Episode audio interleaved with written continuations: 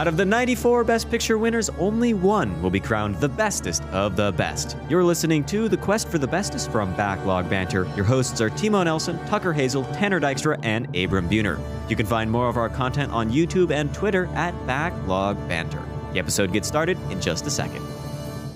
Hello, everyone, and welcome back to the Quest for the Bestest. It's the podcast where the Backlog Boys, that's us, if you didn't know, look at every single Best Picture winner in random order and an attempt to figure out which one of them, the, the single one that we like the most, we try to figure out which one that is, as well as rank all the remaining Best Pictures. And this week, we are talking about a Best Picture winner from 1956. It would happen to be Around the World in 80 Days, directed by uh, Michael Anderson. And you know, I think we have a lot to say about this film. This film, I don't know if this film has a lot to say itself, but I have many points to bring up to talk about it. And I can't wait to hear what you guys have to say. We really haven't discussed it much back and forth between each other. This this should be a good, fun episode. I'm just going to lay it out there. But before we get into any any hooligans, any tomfoolery, let's do a little bit of housekeeping because last week, even though it was a little confusing while we recorded uh, on the waterfront, which we talked about 1954, just two years prior to this film that we're talking about, got an average score of 8.4 and ended up at 28th place on our list. So we liked it quite a bit. We had a little a couple of points here and there to discuss about it with, you know, Marlon Brando and Elia Kazan. Um, and I highly recommend going and checking out that review. Now, Abram, I do believe you have scoured the depths of our comment section and picked one that you would like to read to us. Yeah, see, here's the situation, Timo. We need to do almost like a disappointed parent thing here at Oh, the top of fingers. this segment because there were no comments on on the waterfront, which is simply unacceptable. Every every day I get out of bed thinking, man, today I'm going to see that John Tour comment, I'm going to see that Dan's comment, I'm going to see that Nameless Anonymous comment. No. So here's the thing: the old guard is falling. Now is your opportunity to rise, Nameless Quest viewer. I'm not talking about Nameless Anonymous. I'm talking about totally Nameless. Yet unknown. come rise to prominence right now because here's the problem instead of reading a, a quest comment from the base show quest for the bestest i'm here talking about base low art cinema here this is a comment from our review of top gun maverick which by the record i think is better than almost every film we've watched for quest for the bestest in which andrew orozco of my star wars show and backlog banter fame writes and i quote Loved the beach scene. It was really great seeing the whole team interact in that way. Honestly, loved it more than the OG volleyball scene. Now, the reason I read this, completely updated comment, but we have been posting a lot of movie reviews over on the YouTube channel. So if you're on Spotify, head over to YouTube because stuff that we do there doesn't always make it to, to audio feeds. So come watch us review all kinds of great films like Maverick or all kinds of nonsense like Bob's Burgers. And come watch my Star Wars show also. So, Hmm. You've stuff. no doubt heard of our, our internet famous, the internet hit, uh, the BLB RRR review. But if you Absolutely. haven't, if you've been living under a rock and haven't seen that video, uh, give that a watch too. It's it's pretty popular, as I understand. If you've been living in anywhere but India, anyway, And, Oh, and boy, howdy, does this film, uh, Around the World in 80 Days, take a trip to India that perhaps the, Yeah. the Indians would not So be so happy with. I want to hear what you guys Sure have to would say about this film. Um, ca- how, can we do a little challenge? Can you, given the film is is about three hours long, Mhm. sum up your thoughts about it in the least amount of time possible? Ready? Go. uh, okay, okay, we're go ahead. talking like how many words or like No, just just brief. Length, duration. if okay, how about this? If not for the incredible scale of the film, this would be the worst movie we've watched Request for the Best. Oh, is that the hot take you proclaimed a little bit before we start recording? Yeah, Mm, uh. I I find it hard to disagree with that. It's certainly not the one I've disliked the most, but uh, I came into this film with high hopes. I'm like, hey, you know, I've been enjoying longer films.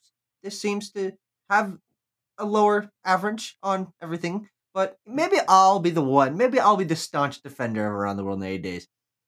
Nah, I, I, re- I really tried my hardest, man, but this this film goes nowhere while going everywhere, uh, and I and I think that's an impressive feat in itself. But man, what a what what an addition to this list, you know? Maybe a subtraction, actually. That's a great point. Division. Needed more Steve Coogan and Jackie Chan is what I'll say. uh, but no, um, yeah, I, I, I agree with uh with Tucker and Abram. The- Tucker, I, I love your point of this film goes nowhere while going everywhere. Uh, because Yes. that that just really is. There's no character arc in this film. Uh, for our main character Phileas Fogg. Uh, it is- Phileas. yeah, Phileas, by the way. Um, it is jam packed with uh, sequences that go on too long and uh, harmful racial stereotypes. I'll add as well. Across so just just a lot of negative points starting off with the bat here. Yeah, I mean, I think Abram, you bring up the single positive point about this film in that it does have a very large scope, and it. I think it. I think the location, the set locations are good, but mm-hmm. everything else, I just, oh man, it's so boring. It's so there's no plot. It's so boring. Things just had like nothing happens on screen all everything happens off screen it's so stereotypical like even the sections where they're stereotyping america are like outlandish and ridiculously like oh my god not to mention like just the, the bigotry and the racism throughout the film Mhm. these Everywhere. good lord Here's the interesting thing about this film is when we're when we're watching it, and you know it's it's going on long. It's got an intermission. I'm like, I'm sitting there. I'm like, I'm not enjoying this, but I can see why this would win Best Picture in the 1950s. This film goes around the world. It does feature all these other cultures and flying machines and all this stuff, which people uh, in this time period had not like fully experienced. Like we've seen videos, we've seen documentaries of of all these places. We know that these stereotypes are harmful, but for, I assume for the people who saw this film when it came out, this was their first exposure to, you know, the, the idea of of all these cultures across the world, or, or most of them had probably never been on an airplane before. So seeing people up in the air or cameras up in the air was probably very impressive, and it is long and it features all of these cameos, which are probably one of my favorite parts about this movie. It was it was fun seeing famous actors that I recognize pop up, uh, but absolutely makes sense as a for that time Best Picture win but it has just lost all sense of relevance. All sense of relevance. And it has actually become harmful as a Best Picture winner. If you're watching through Best Picture winners and you see harmful stereotypes of essentially every culture on the planet except for the English, that's that's bad. That's not good. Yeah, yeah, Tucker, yeah. I would argue that the, that the non-character that Phileas Fogg is is a harmful stereotype of the British. Uh, but no, not not actually. Uh, it, it's much more uh, it's much more derogatory towards people of other nations and other cultures and things like that. Yes. Mhm. Um, so I kind of well- want to I want to start at the beginning of this film because this film has an interesting like prologue to it. I've never seen something like that before that sets up the film. What did you guys think of this whole we get to see you know the what is it called? Journey to the Moon, the Méliès Trip film. to the moon. a trip yeah. to the moon at the beginning um and then we, we have this Big long like cinephile. Cinephile explan- card revoked. Oh, Mhm. goodbye. Uh, I'll have to I'll have to go trade it in for my film bro card. Um Yes. Well, eh, well, Timo, you can trade it in for your uh, journalism bro card if you can if you can name me the person who does the intro to the film. uh, uh, mm, no. No. I'm It feel- is, I- of course, uh, famed American broadcast journalist like Edward R. Murrow. oh, I was going to name someone else. Yes. So, Yeah. yeah. extraordinarily relevant for today. Here's my feeling. Here's my feeling on the intro. I think it's pointless. I, th- I think it is absolutely not useful at all beyond the fact that I was like, oh, it's fun to see what they're showing me, right?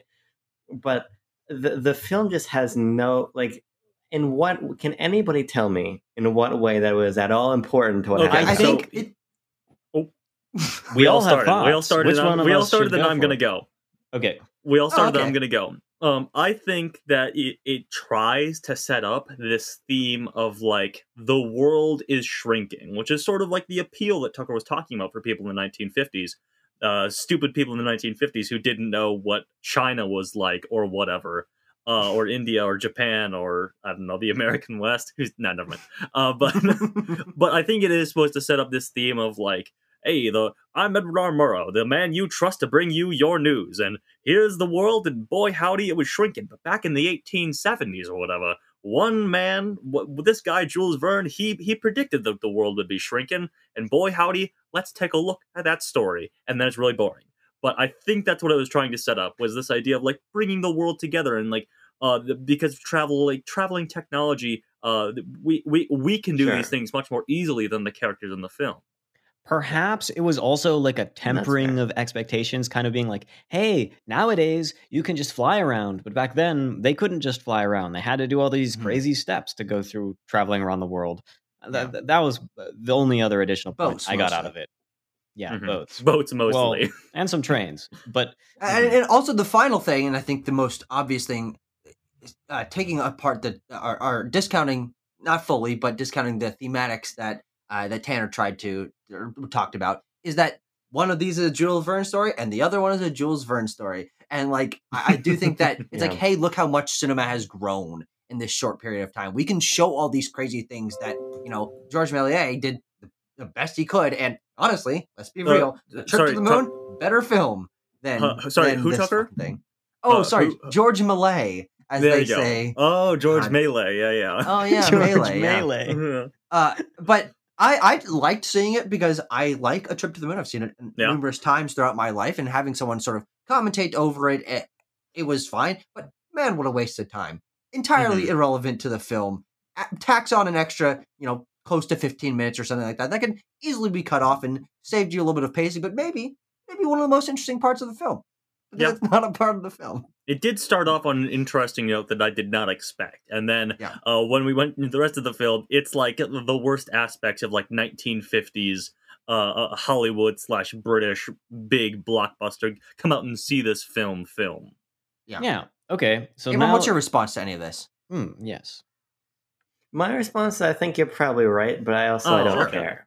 That- That's kind of that's kind of my multifaceted approach because ultimately I think that that Tanner, I, I I like what you're saying and I and I get that's what they're trying to Mhm. communicate, but this is a movie that has no interest in really like conveying a No. message of any variety. It's like the maybe I mean maybe the world's getting smaller, but honestly I don't I don't know if that really comes across in the movie because it seems kind of big to me, and we never really un- un- unpack things. He kind of just like travels, and then oh, oh, there's a problem. He gets over the problem, and we Yeah. keep going. Right? I think the, the movie has two separate issues. Right? I, th- there's a lot more issues than two, but I think there's two Mm. main issues.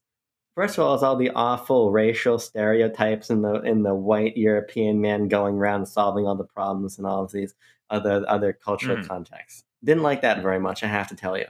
But the other problem is that the the movie, take. on a plot level, on- on a plot level, nothing has any weight or consequence. So that's why I don't really find myself buying in at all to the idea that that little prologue is setting up something grander. Because can you can you point to me one moment in the film where you felt a sense of struggle? No. There's one thing and that has that's the there's largest one issue thing that has consequence is when when uh good old Phileas Fogg and his buddy Passepartout uh save uh the character played by uh, Shirley MacLaine and and she joins them along Oh, the rest of this the film um but it's not like that really changes too much about the film. It just is a consequence of an action that they had. But that's the bar we're talking about here. Mhm. she is so emblematic of everything around this movie actually. That she might be the one point of intersection between like the movie is nothing happens of consequence in the plot and it's horribly racist right because first of all you got her you got shirley maclaine there in blackface but not blackface brown face Mm. apologies make sure we get our our, our Yeah. racial terms right in here this is the quest for the bestest but but like she does nothing No. she has no function in the narrative moving What? forward. We almost have she almost imparts a lesson on the Fogg, but then that would have that we would have had to unpack something. So suddenly, oh shoot, Fogg messed up the calendar. Now we can complete Mhm. the journey, right? When, when you really think about, she is there as like eye candy in the most literal sense, and has no function beyond that other than to just like like kick around. She's like she's like an RPG party Mhm. member you Yeah. never talk to, and, and it just. I have nothing. So else. Yeah, uh, you, I I, we mean, got I a whole am, quest episode to fill so I hope you're Yeah. not completely done I am. Abram, I'm on uh, this. you bring this- up. Oh, sorry. Wait. Go ahead, Timo. I, I have a point to bring up here, Tanner. Okay. sorry. Um, Sorry. Go ahead. I'm on this. ahead. I'm on the social media app BeReal, and I was watching this movie when BeReal pinged me saying, "Hey, take a picture of your stupid whatever you're doing." And I was watching this movie, and I'm like, oh, god, I Oh. have to show everyone that I'm watching this horrible movie. Um, and so then I wrote, I, I had to write a caption of the, the frame that I was taking, and I titled it "Orientalism: The Movie" because this movie is Hmm. the racism. I think stems from this like really exoticized and really like Orientalist look at the world, in which they don't really travel to anywhere other than either uh, British territories, uh, British overseas territories, India. Uh, they go to do they go to Egypt or they go through the Suez? which is No. British. There's a Yeah, there's a pyramid in the credits, Hong Kong. but Yes. they, they never went to Egypt. they go Okay, to well, Spain, Hong Kong, Japan. India. America. China Oh, and and India. Yeah, Yeah. and China. and so yes. Hong Kong Hong and Kong. India Oh, are bad. British overseas territories in in the in the film, and then contextually in the film, Japan is like a pseudo American like area where because America has come in and said, "Wow, we have to we have to trade with you, so open up." Um, and it's like, oh man, like the, even the film even points out at the beginning that there are other parts of the world that they can go to and that they are just not going to. Like they don't Mhm. even eh, examine the fact that africa exists. It doesn't exist in this film. And when they go to you know they spend half the second half of the movie in america i'm like wow okay this is a, one of the more interesting loca- no, that's sarcastic. This is like you're in like an, a location that we've seen over and over again in films. It has its own genre. What what you're in, yeah, and so, like, while the setting allows for beautiful location photography, it's like, and we get ample time to look at the locations. I think Yes, that, like, uh, mm, you pick better locations. Now, per- perhaps that's a fault at the Jules Verne story, but like, still, man, Orientalism and racism abound. They're endless in this film. Yeah.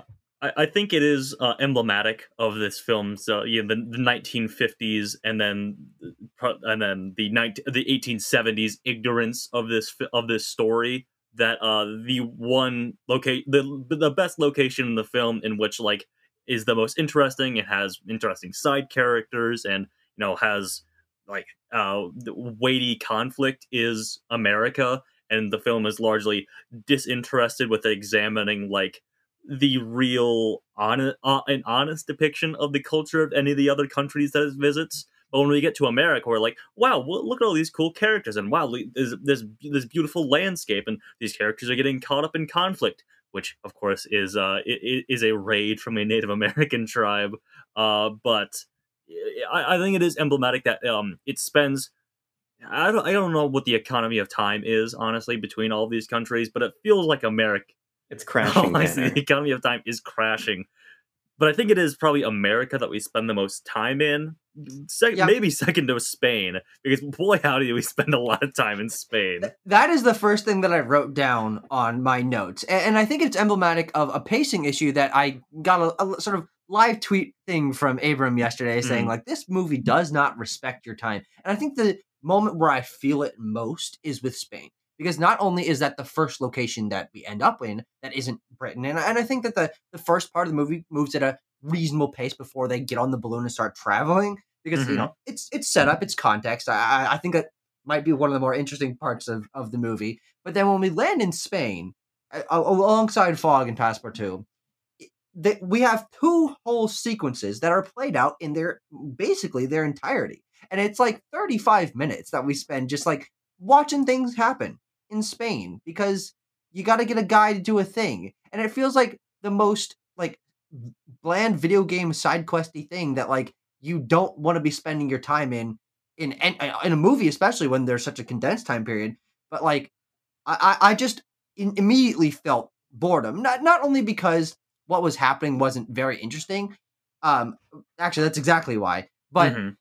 I can see why they did this because okay, Spanish culture, you know, flamenco dances, bullfighting, these are things that people, uh, um, you know, Americans and British people of the time probably hadn't seen. They are colorful, flashy, exciting, but spending this much time on them doesn't make a lot of sense, especially with that economy of time that Tanner was talking about is so misbalanced. Like I Mhm. would have much more, r- much rather them be walking through a, forest in India for a longer period of time, looking at looking at wildlife or exploring Japanese culture in a more thorough way. But like spending like two full sections in in Spain, I think felt really, really like that was a And- that was a bad indicator for me. Yeah. I think it's because uh, that's probably what uh, a British and American audience of the of the time were most familiar with. I mean, like Mhm. Spain is part of Europe, of course, and uh, I, I think yeah, it's it would have been better if we got to like see a thing from every country. At, le- at least it would have felt less,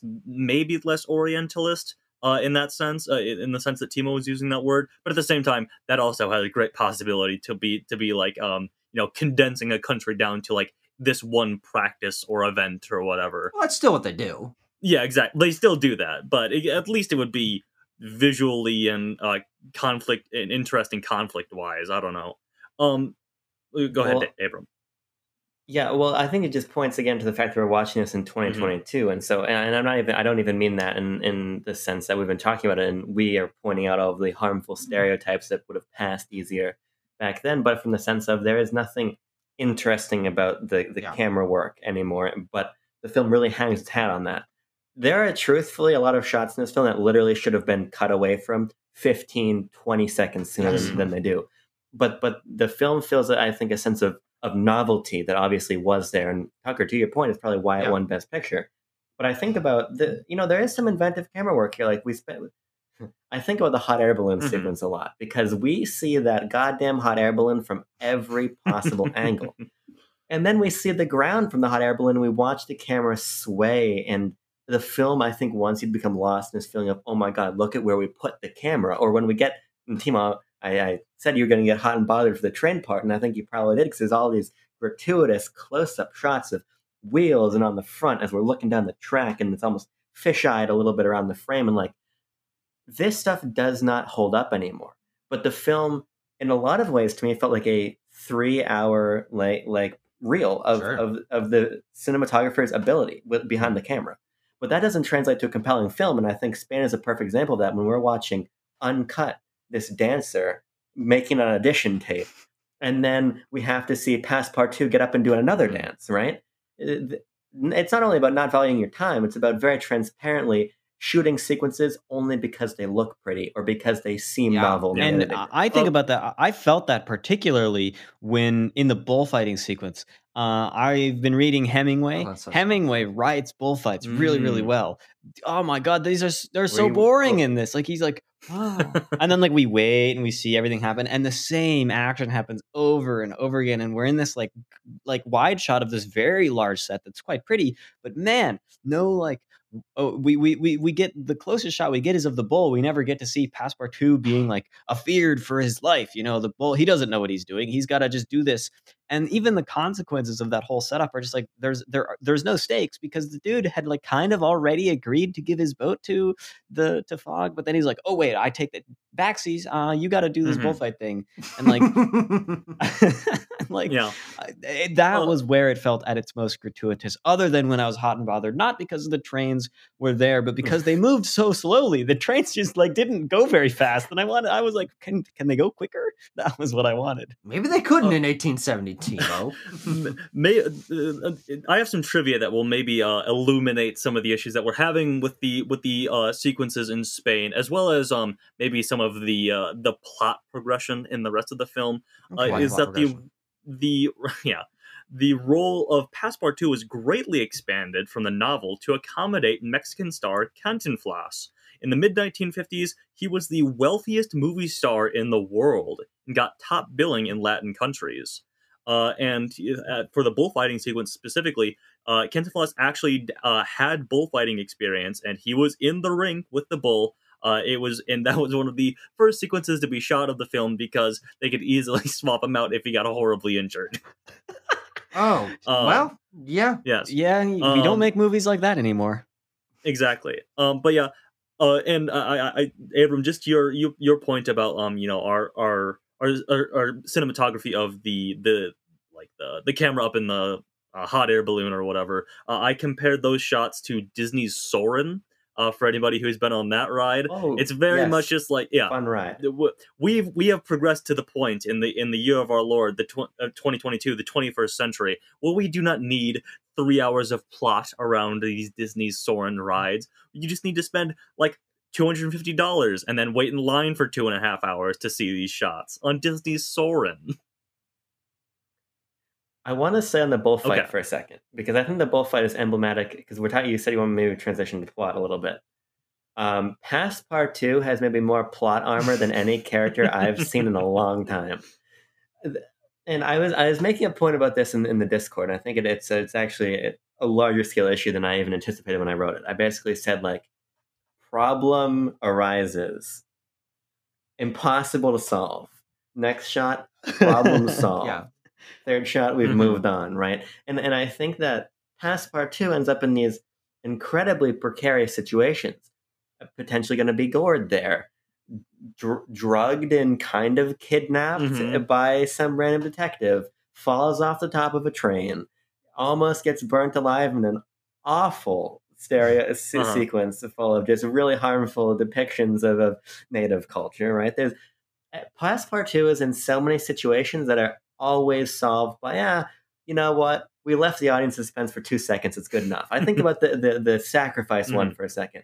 We arrive at the we arrive at the station, right? Or it's it's the fort. We go, oh my god, where's Passepartout? Where's Passepartout? Who was taken by the Sioux, who are going to light him on fire.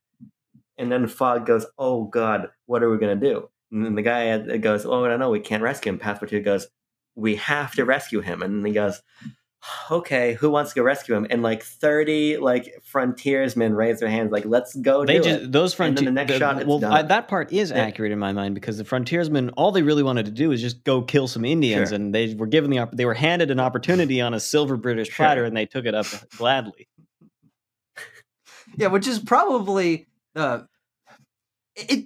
It's crazy that we spend most of the movie in America, and they have a sequence in uh, in uh, uh, San Francisco, which is you Mhm. know reasonably length and has some some over the top Americanness of of a, an election and Mhm. politics and how crazy we Westerners are. Oh, aren't oh, Americans oh, extravagant? Yanks. Hardy har har. Oh, the Yes. Yanks, they're so and crazy. then they they're supposed to be going to New York, and, and I believe that they do, and they take off from there. But we don't Mhm. ever see them do anything else in America other than do a Western movie for 40 minutes, in which Yeah. the entire conceit of this 40 minute segment is that the indigenous Americans are in, inherently evil, barbaric creatures, and we just everyone just got a gun and they're gonna kill them. And it's Yeah. like it's so repetitive and gratuitous that like it just I think that's also on the level of not respecting your time and the combining of not respecting your time and over the top stereotypes. Like the way that they showcase the indigenous Americans being just like shot by everyone and their mother is just ridiculous. that Mhm. I that part it, it- in, our- in the year of our Lord 2022, we it's been a re, relatively bad string of school shootings in America, and we should not joke about this. But they pull out all those guns. They just like the, all these guns. Everyone on the train has Everyone, a gun. and, you're Mhm. like, and I'm like, oh yeah, well that's why we have a gun problem. Yeah. So, so t- two things. First, I'll talk you're forgetting they're not all barbaric. Some of them want to stop the train to smoke That's the right, of course. Yeah. My Yeah. bad. Yeah. Yeah. Yeah. First of all, you forgot that. that scene is so funny, and it's the way the way he's like, It oh, they're, is- they're smoking from the peace pipe. Yeah, it's li- it, it, it is just very much like a dumb American who paid 25 cents to see this in 1954 was like, "Oh, that's what it used to be like." Huh. So, yeah. the the other my second point there is that speaking to the the siege of the train, that is probably one of the worst looking action sequences I have seen in Sure. a long time. There's literally a Passepartout is on top of the train. He's running across the top of the train as though it's Uncharted mm-hmm. 2. You literally see an arrow hit him and bounce off of him. Thank you, Abram. Th- uh, why wouldn't you cut that? I was I was ranting about this to Tucker while we were watching the sequence. Why wouldn't you cut out the, the fucking shots when the arrows bounce off of him? Uh, well, maybe that's maybe that's just Michael Anderson wanting to establish his uh, his real actual armor. plot armor, his literal plot armor. It's the pants he wears. It's those like threadbare striped pants. They're invincible. Oh boy! Where are we heading oh, next, God. boys? What, Um, what, well, what country we're going to tear apart next? So I actually, I, well, I, I want to stay in America for just a second Okay, okay. because uh, I actually don't. I think the second half is probably the better half of the movie. You know, this movie is split by an intermission. I actually, I, I find like the San Francisco thing fun of like the British people going there and them being like, they must have elected a new president when it's literally just like a political rally for an upcoming uh like governor's election. I think Yeah, I think so. that's kind of fun. Um, and then obviously you get into the uh, everyone's shooting at Native Americans sequence. Uh, but the, but that it also has probably the best cameos, which I'm sure we'll get to in due time after we run through all these countries. Yeah. Well, we can go. I guess we can. So we did Spain. We can, let's do. Let's talk about India now because Okay. we can just we can just hit all of them. How about? all they yeah they don't really do much in the rest of these countries all they do in india is uh save uh shirley maclaine's character from the indian Aouda. Aouda from Aouda. what they're a, a death tribe or whatever is death how they're described Yeah, something like that. awesome very cool Yep. I okay. Here's something that I want to. So there is an. We're talking about a plot here. There is this overarching subplot of whether or not Fogg is the bank robber and and who has taken the money and is now running off and and essentially spending all of it on this trip, all fifty five thousand pounds. In the end, it Mhm. turns out that he is not the bank robber, and the film never explains how he spent. all this money like where did the money come from why Yeah, did he's he just s- already obscenely rich. and Mhm. He spends he spends more money than i think he makes off of the bet. He's like if you do the math from the beginning of the film he like tells us how much is in this bag Something and like, to yeah. me th- this the bag is an ingenious plot you they're literally carrying around a bag of money and and they never once the writers never once think to like oh you've lost the bag of money that's a great There's plot a couple point. times where it feels like that's about to happen when Passepartout is just like going around saying like, "Oh man, look, we've got this giant bag or, of money." or his and- eyes go like and my "Arr, arr, arr," when he sees a woman Mhm. Yeah, exactly. Yeah. And there's like all these circumstances where you think that we're going to get caught off track. A shenanigan is going to happen where Passepartout and all his clumsy misdemeanors. It, well, that's not the word I. that's not the word I meant. probably just Tucker, when, Tucker, when he goes up and harasses that woman, I'm pretty sure that's a That's misdemeanor. a great point. I was going to say misadventures, but I Yeah. misspoke. Maybe a Freudian slip. Uh, Yeah. You you think that he's going to lose the money? The money's going to become a problem. They're going to have to maybe slum it for a bit in one of these countries, and you're going to have to see um, uh, Fogg deal with being poor for a little while. But they never even reach that point of you know mild plot progression, mild character development. But Abram's point to the more interesting things happening off camera are are is is very salient, and I think that the biggest example of that is this arrest uh, plotline, which frankly I I'm almost more invested in the betting going on back home in Britain and all the culture around Phileas Fogg, trying to get like everyone's talking about it, and, th- and like he's becoming this uh, crazy legendary character. All of that I find particular like pretty interesting. The, the idea of this going around, but then the the uh, plot line of the detective chasing him all around, I'm like, okay, ooh, this is going to ramp up to something kind of interesting. There's going to be some conflict. And then he gets put in jail. And then we don't see a trial. We don't see them find another guy. They just walk into the cell and say, oops. And and that is that drove me nuts because Yeah. I was banking all the boring slowness of this movie that at least there was going to be some sort of thing when they got back home. Fogg is going to have to deal with a circumstance that challenges his character. The the people at uh, his little club are going to have to be like, oh, i- i- is he a criminal, and like really deal with that. But the fact that they deal with it off screen, we don't even get to see like a trial or something, really feels is the biggest example of no real plot progression Yeah. ever happening here. The- And not only the- do the they film deal seems with- to I, I mean, I just, I was gonna- very quickly here. go ahead, very Timo. quickly. Um, the, the Yeah. all those moments of which they solve the problems. It seems to me like every single problem is solved with the bag of money. They just pull out more money, money, yes. out of the bag and pay someone off. And Fogg it's- just pay someone to do something for him and yet, and consistently. that is like the laziest and least interesting way to have any sort of conflict resolution. Like it, ah! the the movie seems to hate you if you've seen a movie before if you expect there to be conflict and resolution and and, and uh, climaxes and things like that it's like no why would you expect that? Why don't you just look at these pretty shots? Hmm? What do you what, what do you want from us? Hmm? Yeah.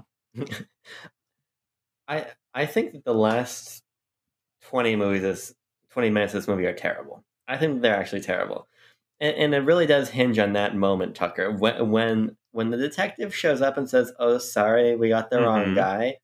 To be honest with you, I was checked out Sure, long yeah. before that. And frankly, I would look up from my phone back at the movie and realize that nothing of consequence had happened in like 45 second intervals. But when that happened in particular, I was like, you've got to be, you have to be fucking kidding me. Because, he- because it leads to not not only does the film devoid of any kind of true progression, it is so ungodly convenient. The plot points are so convenient. Now, I'll fo- let's focus on the ending, but then we'll talk about what I think might be the most ridiculous convenience is when is when we find Passepartout in the Mhm. circus. Been missing where are we're going to find them. Let's use deduction. Deduction brings us to the circus. We'll talk about it. At the end of the film, I agree with you, Tucker. I think this meta narrative of betting on Fogg as though it's like a horse race, and and and people getting them getting you know getting telegraphs early and trying to go place bets before the information gets out to everyone, so they have better odds. Like that is compelling. However, what it seems to be building towards the moment where these old guys doing these insider trades, being being Debbie Downers, get their mm-hmm. comeuppance. That's what you think the movie's building towards. But the film literally ends with with with Fogg walking into the room, announcing his presence. um, we, we have his we have his new his new almost bride walk into the room. They go, "Oh my god, a woman!" and and then And a- Passepartout opens up the window, and they go, "This is the end of Britain," and the movie cuts Yeah. to credits. And I thought that, I thought they were playing a practical joke on me. That's It I is think it's so ins- funny. it's It's, so it is funny. an It's- ins- it's an insane way to to end that movie. the woman walks into the, the- club and the empire dissolves. Yeah. that that moment I think is the ridiculous part to me is we, we play up this thing of you know no no women this is a very uh Which is historically British institution correct. It's historically sure correct. of course But like, but then and the, the, the way that they treat it so absurdly at the end and the painting falls off the wall the guy drops it's like like it's a it's a funny moment it's probably one of the funniest moments in the film but like how'd you how'd you find this place like like there's like there's too many things that like go uh, against this where i'm like that's not a funny enough punchline to end your movie on Well, I don't think it's even a full punchline. Like it's like the, the the joke doesn't even have time to come to fruition before the movie ends. It's the the guy like says a thing that you would expect there to be, uh, you know, a payoff to the physical comedy, but then no, it's a, it's a fade to black and it's credits time. It's it's a backlog banter Exactly. ending. Yeah. Oh, let's talk about your thing abram Yeah, talk about your thing, the circus thing. the convenience So you're, you're going to talk about. They're Yeah. actually yeah. Well, because here's the situation. There is an actual because it goes back to the detective Mhm. plot line, right? The detective has to has to get Fogg under British jurisdiction, and there's some kind of holdup with the warrant. I have never it has to get there it has to be made of- Yes. Sure, but like like he He's moving I, too I, I don't really care. The, the the the point is we're going through Passepartout to get the Mhm. fob, and so the detective is befriending him. We go to get the drink. We drink. What do they call it? Like something like like like the Japan knockout or something. It's ridiculous because he takes a drink and he literally his vision goes woozy. More cool camera tricks. It gets all funny and he flips and he falls over. And then in a sequence that I didn't fully understand, like people like kidnap him and put him on the right boat to separate him from Fogg, and then he wakes up with literally no money, completely in a foreign country never been to before. Cut to him like doing a stage Yeah. Well, th- there's also him And, wandering like- around Japan with no money, like looking at food and be like, "Man, I wish I could eat food." Great point. But then, but then, but then, Fogg goes, "Oh sh- shoot, we lost yeah. Darn it, we Yeah. gotta find him. Okay, we gotta look across all of Japan for him. Or no, we're in Yokohama. We gotta look across all of Yokohama for him. Now, where would he be? I don't know, but I do know how to use this new method of, of discovery called deduction. And then, without explaining to us how his deduction works, we walk past the circus and he goes, He's in there. And then we walk in and there he is. And the whole, literally, again, in a comical moment, the entire stage folds in on itself.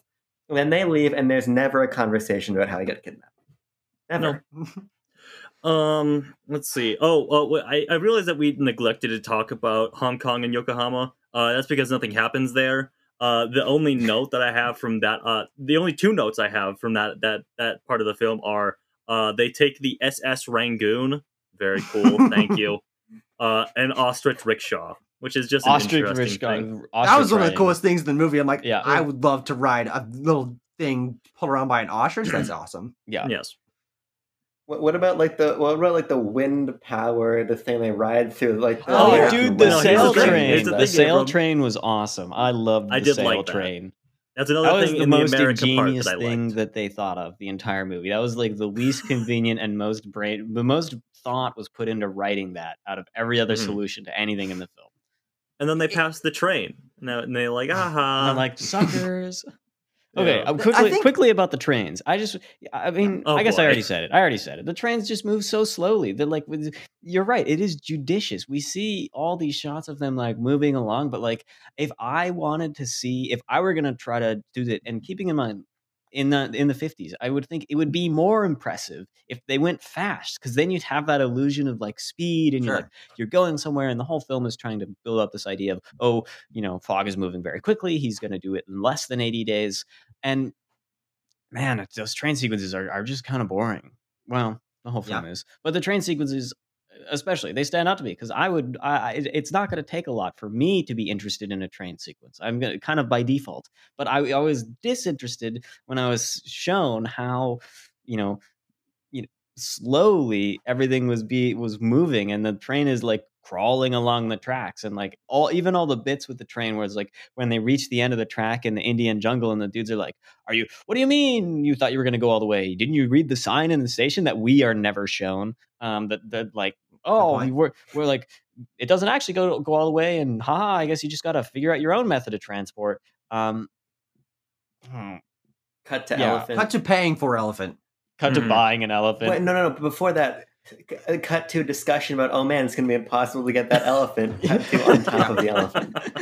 Yeah, I think that is oh, the boy. the convenience and a lot of the weird progression of this film come from the actual travel sequences. They're always got they're always looking for someone to give them a thing so they can so they can continue their journey because oh man, it's just impossible for us to get out of here right now. And we can't get our tickets and and oh boy, this is going to be so difficult. And and the fact that we hardly ever see that progression, I think is what makes the travel sequences so f- boring and frustrating. And I think the the uh, instances where we do end up seeing them are some of the best parts of the movie, like when they're flying in the balloon. That balloon sequence probably one of the most inventive and impressive and iconic aspects of this film. I think that them riding the train in America, while of course it has its problems with the indigenous Americans, also one of the more exciting parts of the film from from a pacing perspective. And Mhm. of course, it's also it's a it's a whole riff on the general, and you got Buster Keaton as the conductor, and that is just fun, isn't it? Yes. Um, and also, I think that the sequence where they have to get back to Britain and they have to burn everything on the ship, kind of fun, kind of Also fun that he just like, yeah. I will buy the ship because I have an, an inordinate amount of money, and you will burn everything, and then you know what? Here's the boat back, fix it because I don't got time for that. I I, I kind of found that to be entertaining, but it's when it's when he pays for a boat, pays for an elephant, pays for another boat, pays for another boat because God, they ride a lot of boats in this movie. Yeah. That's when I lose the most interest in the film. Yeah. Um, I, I do have uh, I have a bit of trivia, and then I'm going to roll into wins and noms, and I want to do a, a I want to spend a bit more time on wins and noms because I want to hear you guys' reaction to each uh, subsequent win and nomination for this film. But before I get Okay. into that, oh, Can I, Abram, Tanner, yes, please. I just think it's, it's gonna be a non. If it's gonna be a non sequitur, if I don't Okay, bring go it up ahead. right here. I also, I just wanted to quickly mention, talking about the train, talking about these interesting sequences. When they blew up the bridge over the River Kwai, I was also Yes. quite entertained. in the American West. When the camera cuts like ultra wide, and we, yes, He just made a joke. and then it's joke. like Keep up. the entire like we, we watch the entire bridge fall apart and we see the train again talk about no consequences start to roll back over it and the whole time Fogg is just re, like doing his crossword mm-hmm. puzzle and then we then we we throw all of the coal into the train to make it go as fast as possible to not fall to their death and he goes mm, now we're moving at an end Yes. and then it's never No, talked all about. right. the- just the British expecting more than is humanly possible out of every possible situation. Uh, so this movie set quite a That's few the theme of this records in terms of its uh, production. It used 146 sets built at at, uh, at six Hollywood studios, as well as sets in England, Hong Kong, and Japan. It set uh, or the cast and crew flew over four million miles around all of these sets. Uh, that casting the casting included over 68,000 extras in 13 countries, and over 74,000 costumes were designed, uh, Wow. made or or rented for the film. Uh, the uh, 1,243 extras listed on the IMDb page uh, were the only extras who worked on were only extras who worked on the film in Hollywood. 90 animal handle animal handlers managed over 8,000 animals, Uh, the breakdown there is 3,800 sheep, 2,400 buffalo, 950 donkeys, 800 horses, 512 monkeys, 17 bulls, 15 elephants, 6 skunks, and 4 ostriches. Nice. Yes. wow. Okay. And, th- and now for the wins and noms. And I, I want to hear you guys' reaction to, to each of these. So naturally, this film won Best Picture. Uh, that's why we're talking about it here today for your pleasure. The reaction is the episode. yes, the reaction is the episode. Uh, Go back and listen to the episode if you want to know our thoughts. Uh, this film won Best Adapted Screenplay. Uh, this, yeah, this film also won Best Cinematography. So, I think that's fair. uh, yeah, I think we fair, pointed fair. out some reasons for why that could be. Yeah, Yeah. Uh, film won Best Editing. It does a lot of it. It does a lot of it. That's what the Academy likes. I mean, Um, it's not like the editing is used super poorly, like within sequences. I think the problem is the editing between sequences. Yeah, or when I'd there's say a it's a lack of editing. yeah, it's a dual uh screenplay and editing uh issue there that we've talked about quite a bit. Uh, Sure, it also yeah. won um Best Musical Score. Score's good. Um, Yeah, the mm, score is good. No, the score is not. The score is. Oh. oh, The I score see. I should have considered that. um it is it is i I, I sort of like when it like pulls in recognizable motifs from other things, but man, does the score just tell you how to feel. It's just Yeah. like, oh, right now you're supposed to be feeling patriotic because we we've just boarded the USS General Grant, That's a good and point. yeah. and you know there's the the Indian theme, the, the Native American theme, and they're like, rah, rah, and it's like super evil sounding, and like and and Yeah. oh, we're in Japan, and now we have like the most stereotypical music you could ever possibly conceive That's of also for a this great point. Yeah. for this, you know, culture. And like it probably was not even written or conceived or thought of or played by anyone who eh, would have, you know, been brought up in the culture and would actually know what the music is supposed to sound like. And over and over and over again, I just felt myself be just kind of being like grossed out by the score. Yeah. I think it's an interesting point. I, I I think that it's when those those motifs hit that I'm like, you.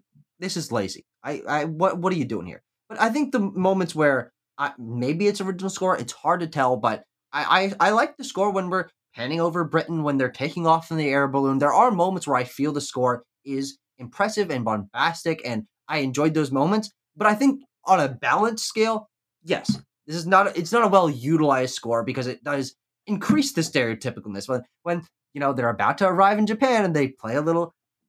stereotypically Japanese ditty. I'm like, wonder where we're headed next. Mm. Gah.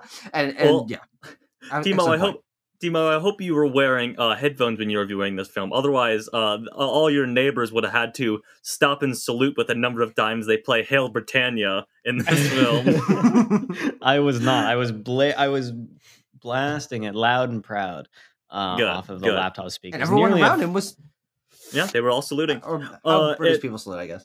uh, uh, just just run through the nominees here. Michael Anderson was nominated for Best Director. Uh, it was also nominated for Fair. Best uh, Art Direction and Set Direction and Costume Okay. Design. Also, yeah, fair. that, that- those Yeah, all make those- a lot more sense than the ones that it won. Actually, Yes. I mean, impre- Um, impressively directed film. What a Yeah. feat! What a Yes. feat to do this. Insane that it was conceived and and uh, came out, you know, as good as it was in the '50s with the technology they had. I, I, Michael Anderson, I believe, uh, very early on in his career that he, Mm-hmm. pulled this off. Uh, so, and also, we haven't been talking about it, but this film is well made. It, its sets are insanely uh, complex and Mhm. huge scale and tons of extras, amazing costumes. Like from a from a production value perspective, this is this is absolutely up there with with things like Ben Hur and Titanic. But I think it feels a little bit less impressive to us because it is just like, hey, you're looking at Indian culture. I'm like, yeah, I, I've I've seen better representations of these things. I've I've seen a bullfight before, but Yeah, obviously for the time, I've seen the film Red Notice. I've seen a better bullfight. I have seen the film. Red Notice. That's a true fact Um, about me. uh let's be to trivia before i think we should address you know the cameo stuff in this uh quickly before we wrap up um uh My- michael todd is the producer for this film uh and he, he- as tucker and i watched the little intro to this by the by a guy from turner classic movies uh we learned that michael todd was maybe not the most uh well-renowned producer uh in, in hollywood at the time. In fact he was not a well-renowned producer. He had to scrape together a lot of money to make this film because uh, a he wasn't established enough to get it made on his own and b it was thought that this book was you know unadaptable into a, into a, a film uh, version Um, It's the Dune of its day. Yes, but the trivia I have is, is maybe an In interesting in how this film uh, built up it built up some some credit uh, uh, amongst the people uh, because Mike Todd implored theater owners and to uh, promote this film differently than they had uh, other big epic films of the time. Hmm. Uh, he's, he instructed them to uh, show the film exactly as they would a Broadway show, which would mean uh, doing reserved seating, uh, distributing playbills before the film started, uh, stocking soundtrack albums and hardcover souvenir programs for sale in the lobby, removing clocks from the theater, and banning the sale of popcorn and concessions to prevent audiences from leaving their seats. Ugh, wow. Yeah, You can't you, you can't get away with that nowadays. no, no, you cannot. This hey guys, movie is Endgame is so long. good. No popcorn allowed. Yeah. Uh, No clocks course- either. You cannot notice Yeah. how long this film is. Take your Give me- phone. hand over your watches. Both Uh, of them but- in your pockets. this film largely invented the concept of having cameo roles in in a Hollywood film. Uh, there is a number of them. How many did you guys catch? I know Tucker was was going to catch quite a few. He probably caught the most of any of us because he's really tuned into those old Hollywood stars and things like that. Um, but I how I- many? Tim- Timon Abram. Not many, because I was, I was, I knew they were in there, but also like with the aged Hollywood stars, like the ones who have gotten Mm. older, uh, I don't, wasn't that good. So I got Buster Keaton and maybe Yep. uh, who was the woman I, in San Francisco that was always trying to like, Marlene help- Dietrich. Okay, yes, I got her too. I was like, I was like, I, I thought maybe she was Barbara Stanwyck for a little while, but mm, Marlene Dietrich makes more sense. yes. So that was Abram. for me. Yeah. I got- okay, all right. not even, uh, n- not even. Um, Frank Sinatra was the was the pianist in San Francisco as well. No, No. Oh, Probably was okay, looking down right. at your phone because he he does a very clear like turns his face Yeah, towards he, the camera and he, they he, like linger on it. It's nearly Yeah. winks into the camera. Yeah, That's he, did- yeah, he, he's seconds from winking. another ca- another one that I think was very obvious, and, and Timo, Mhm. maybe you picked up on this one as well. Also, maybe one of the most problematic ones. no, yes. Peter Lorre. Yes. Peter Lorre plays a Japanese man who's who's on the boat, and Peter Lorre not Japanese, Fun fact, And, not uh, Japanese. and also Peter Lorre like is- really. What? He's German. Yeah, but you Yeah. know that doesn't matter, right? Proper racial matter. no. No, Uh, but he also is not doing like he's not really doing a stereotypical Japanese accent. He's doing his normal Peter Lorre voice, but he's just cutting out words to make it sound like he don't he doesn't do English well. Mhm. Uh, and it's it's very strange. Um, but also, of course, uh, John Carradine from uh, from uh, Stagecoach. He's the he's the rootin' tootin' American guy who's on the train with him. He, he was he was really fun. I did think Buster Keaton was very well utilized. It was kind of fun to see him. Mhm. Very old, but playing sort of the same role uh, that he did in the General, which way better movie than this. Go watch the General. Uh, Go watch I love Bo- Stagecoach. Yeah. Marlene Dietrich, um, Frank Sinatra, as you said. Yes. Uh, uh, John Gielgud was one of the guys at the uh, one of the um, British guys at the beginning. Uh, Charles Coburn, who I enjoyed in Gentlemen Prefer Blondes and The Lady Eve and movie like that. He oh, oh, who's fun, the but- guy? Who's the guy from um um Some Like It Hot? Who's that guy? oh, oh, oh, God. Uh, John E. Brown or something oh, like that? Oh, he's Yeah, in some- that too. like the that. guy from the end of Something Yes. Like It Hot. Yeah. Yes, the rich exactly. guy, And he- the rich he's also good in that role. Yes. Mhm, mhm. Mhm. Well, Is, nobody's is- perfect. Is the guy who is the guy with an indiscriminate number of switchblades a cameo? I don't know. I don't know which character you're talking about. Oh my god! Are you telling me you don't remember the guy that keeps pulling switchblades out of his jacket pocket and He's throwing the them he's at like the table? he- he- the Mm, opposite of Marlene Dietrich. Uh, oh, his, his her like protective uh, boyfriend or whatever. mhm, something Maybe. like that. Yeah, who's like every situation calls for a switchblade. I didn't, I didn't know if he was a Uh, cameo. not that or I not, got. 'cause That's such a weird character. Um, let's see. Oh, I do have some trivia related to the cameos. People who people who got cut or weren't contacted and were poor, sorely sorry that they were not contacted. Um, Gregory Peck was originally cast as the uh, U.S. cavalry officer, the guy who was leading the charge to to go kill those darned Native Americans who uh, kidnapped P- Portmanteau or whatever his name is. Uh, Portmanteau. Um, but Mike Todd felt that Peck wasn't taking the role seriously enough. Yeah, how dare you not take the role seriously in this very, very serious film, Gregory Peck? How dare you, frankly? Um, John Wayne was also considered for that role, which is interesting. Wait, what probably would have, yeah, probably would have fit uh, with the whole Western theme. Um, And uh, Orson Welles was apparently hurt that he was not contacted for a cameo in the film.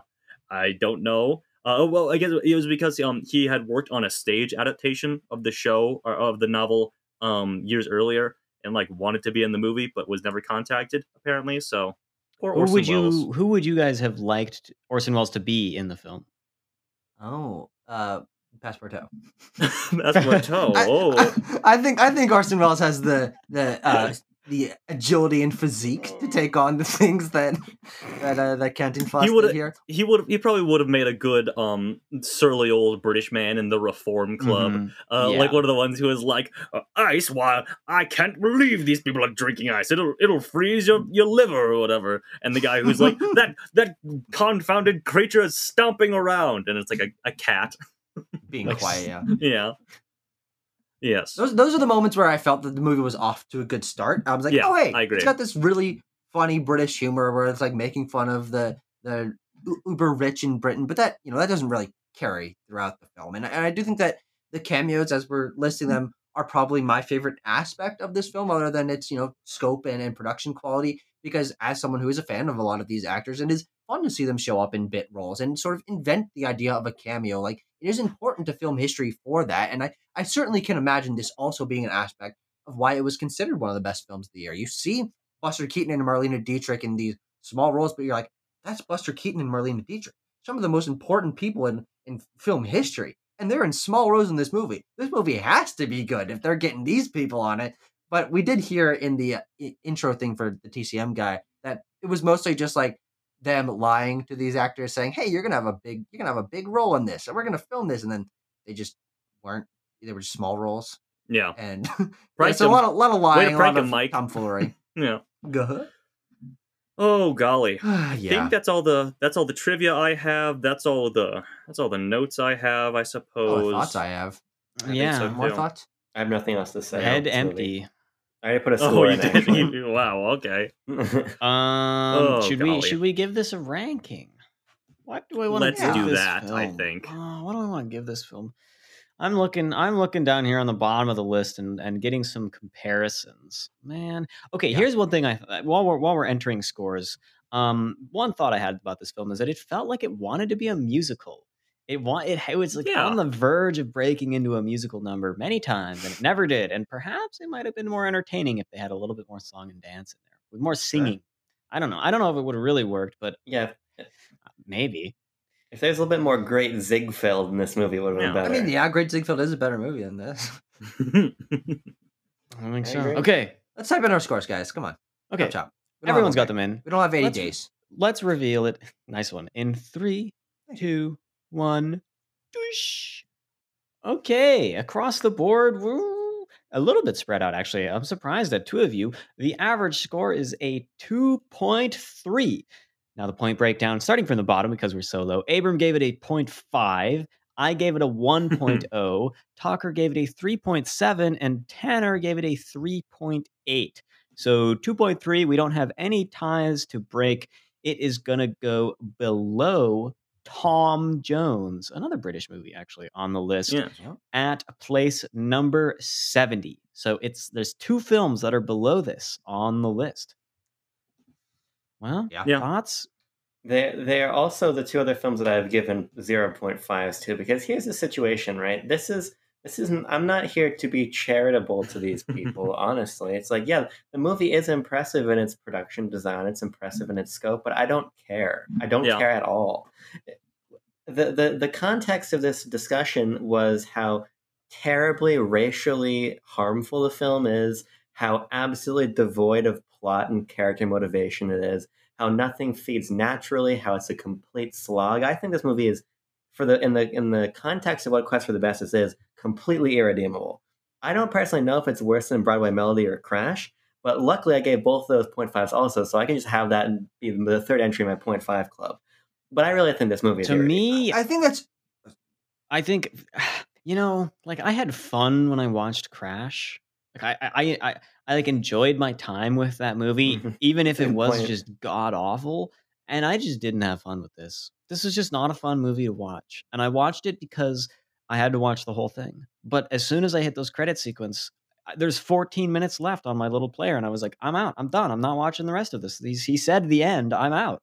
So that's why it gets a one. I I want to mention that there is a distinct possibility that if you watch those end credits, your score would raise because those are the best part of the film.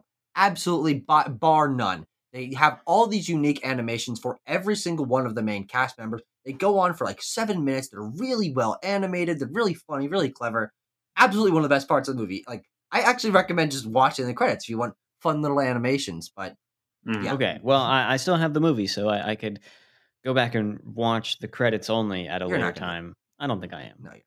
no, Um. Yeah. I mean, I. I guess uh, all, all I would say is that uh, w- when the scores get this low, I, I feel like it's all a little arbitrary. I, I. I don't know. Like this film could very well be worse than Crash with how long it is and how little it respects your time. But I think. Uh. I. I think. Uh. Breaking it down by the minute, I think Crash might have more racial stereotypes per per second than this film does. I'm just gonna. I, throw I that don't know if there. that's true actually. square Yeah. inch. But it, they're they're on the same level, which is never a good sign. Yeah, which is Um, not a good sign.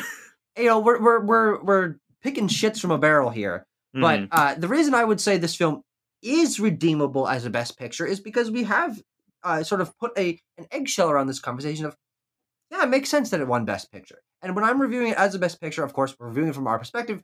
I, one of the lowest scores I've ever given, but I do think that comparing it to something like Broadway Melody or Crash, which is the only films below it, those don't make sense as best picture winners. I think that this one does. I can understand from the lens of someone back then why they would watch something. You're you're watching the 2005 Oscars and you're like, man, I really hope Brokeback Mountain wins, and then Crash wins. You're like, this doesn't make like there's no logical sense behind this. It, it- and and so I I it's one of the lowest ones I've seen. But I understand this as a best picture winner. And so from that lens, I, I do think it deserves some credit. And I do think that at least in when I factor in my score, I, I have to factor in things like production value and and scope and and impressive impressiveness in its production. Like this Mhm. probably was the most impressive movie made in its five year time span. I mean, I don't exactly remember which other films came out around it, but this is a very impressive movie. And through the lens of someone who watched back then, like I can't I can't imagine how crazy this must have been.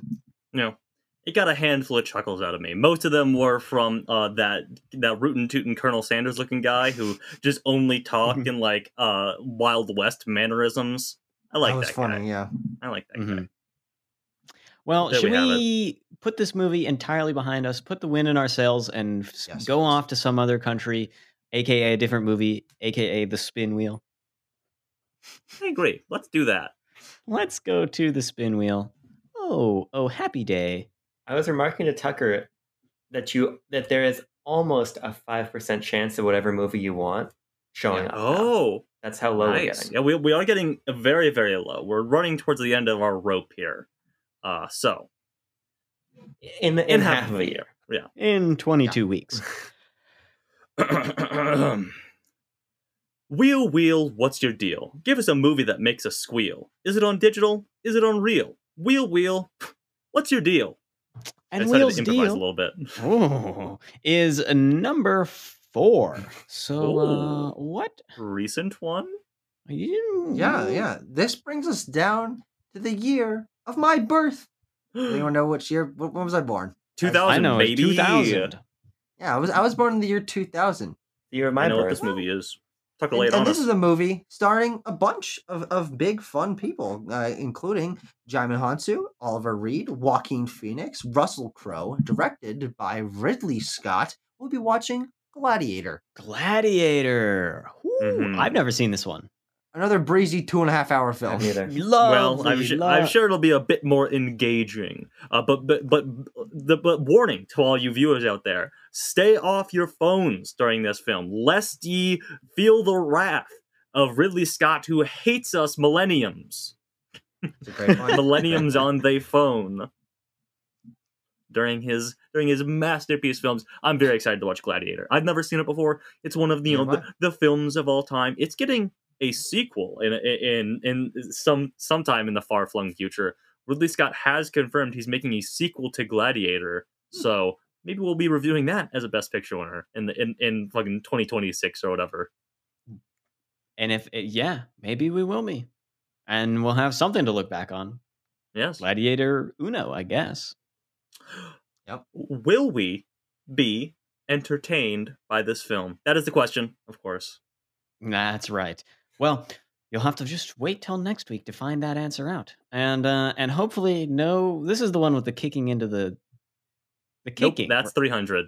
oh that's the- God. Okay, I've got these. All, these movies all actually look all appear the same in my mind. So Uh, yeah. hopefully, this one sticks out in some manner. We'll talk about it next time on the quest for the bestest. Thank you for joining me on this very uh, humorous, I would say, episode of of of of the show around the world in 80 days. Good riddance. Thank God it's done. Let's be out of here. And uh, that's the end